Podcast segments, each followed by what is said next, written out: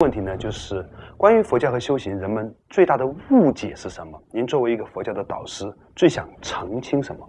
I've never been asked this. This is an important question. I think there's always a tendency that religion, just any religion, is something to do with ethic and morality.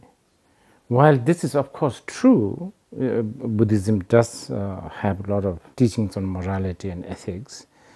It's really important uh, that we know that in Buddhism is only secondary morality and ethics is a secondary wisdom.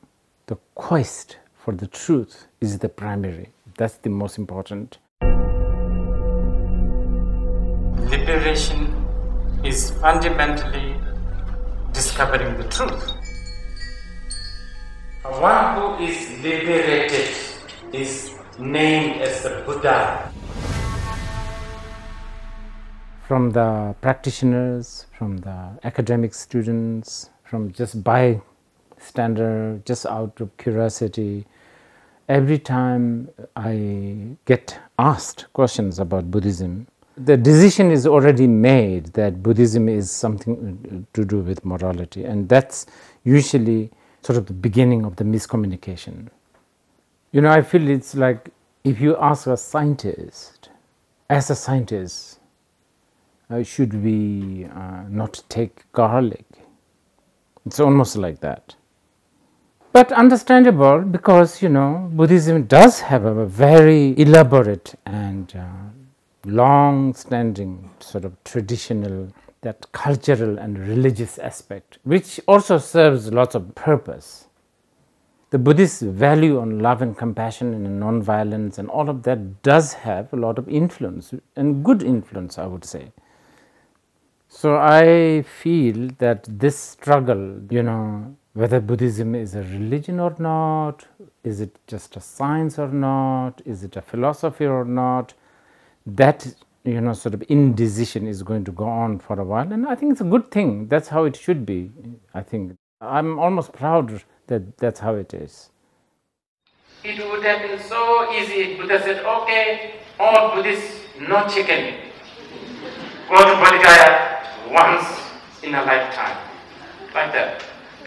All buddhists must wear socks. Would have been so easy so easy it doesn't have things like how to punish a thief or how to perform a marriage ceremony, even, or how should a Buddhist pay tax to whatever, the Buddhist world. Buddhism does not really have an interest in social structure. 所以，如果你看见在很多的寺庙那里有很多的功德箱，有意无意的暗示人们要去用捐钱的方式去交税 ，well, this is um, always going to be a challenging. I have talked to many Buddhist leaders, like for instance in the monasteries where there are a lot of monks. You know, some of the older abbots, they may get a little bit uh, paranoid about girls, whatever. But um, many times it's the money that is much more embedded obstacle. You do need the money. I mean, otherwise, especially now, you can't even move one inch without the money. You can always say that this money you can do a lot of good things. And oftentimes, a lot of good things happens because of money.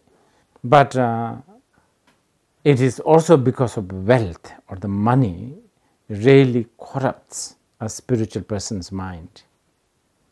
Because the girl issue is very visible black and white. Also, it ruins just one, two, three, maybe hundred people. But money is so gray, mm. and it could ruin the whole monastery, oh. and still not know that we are ruined. Yes. It would be good if there is a knowledge from both sides, the receiver and the giver If this is given properly and received properly and used properly, it would be good. But uh, I just don't see that such organization. You know, that, that will take a lot of organization. I don't know how we will be efficient.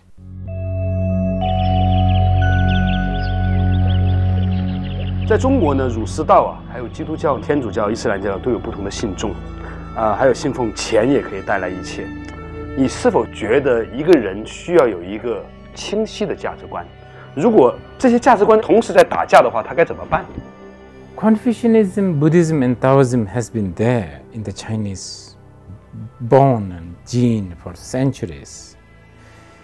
I don't see there's a conflict, and even if there is, Chinese have learned to sort of maneuver, you know, within this three. Uh, fundamentally, we want to be happy. In order to be happy, we realize that we live in a world of dependent arising. So there is no such thing as only I become happy. It's just not possible, you know, mathematically speaking. This is where I think people who only believe in money uh, but nothing spiritual, maybe they, this is something they need to know. So, values such as love and compassion, forgiveness, not cheating, basically, not doing something harmful to others that if someone else does it to you, you will not like. There are certain religions that talks about how only their way will work and only their God is the true God. The problem with that is it always excludes those who don't follow that system. So these are the things that coming generation, not just Chinese, Indians, everybody, you know, we need to be aware of that. 嗯，我听出来了，这个仁波切对于一个更开放的社会的一个期许。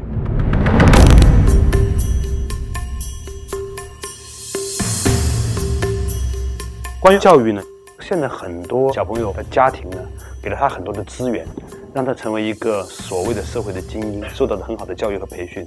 但是当他们长大的时候呢，他们发现他们却不快乐，这是什么原因呢？It's like this, um, you know, I think parents, teachers. school, all of this fundamentally needs one humility, and that is accepting that we are brainwashing them. We may think we are doing good for them, you know, we are educating them, we are making them pass this exam, go, you know, all of that, but you know, fundamentally, you are trying to brainwash them so that they will think and act your way. I'm not suggesting that we should stop educating them and you know like sending them to school and I'm not suggesting that. I just think that we need to have that humility fundamentally. Mm. And then wow, even to cook a tomato soup we even we follow the recipe and the instructions still tastes different. Yes. Each children are different tomato. This is something that we need to remember. Yes. And as we know, many of the not successful people have never finished their schools. We need to think about how to give our kids confidence. Mm. Confidence of not being a graduate from an elite university, but confidence of being simply human. That's, I think, kind, kind of fundamental. Because many times we are given a reference. We are supposed to achieve confidence when we reach that reference. And that's like sucking up into someone else's ideas. Mm.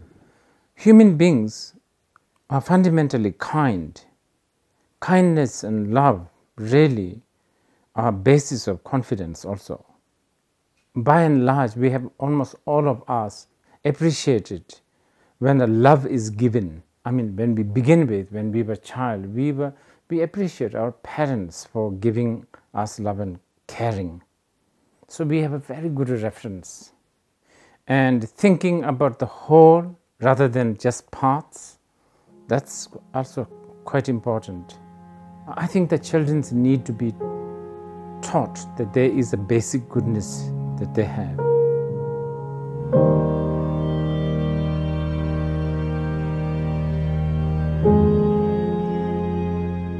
I think it's it's always like this, isn't it? I mean, for instance, you meet some people, okay, let's say in the elevator, our kids, who is wearing all these branded you know, like expensive clothes. And they're even beautiful or handsome. But maybe they're not humble, so therefore they're not polite. Probably because they're not that, mm, the kindness and compassion is not much informed. So when you meet them in the elevator, you get annoyed by just their presence. They don't actually look good. The clothes looks good, of course, because they're all branded. But I use the elevator because it's a, such a small time, only like three minutes you are spending time in the entire life. And then sometimes you meet these kids who are shabbily dressed and they're probably not even beautiful looking or good looking, but then you know they're kind, they're polite, and somehow you get attracted to them because they're so polite and you feel, wow, what a nice kid. Hmm. Or the branded goods you can always buy in the basement of some shopping malls.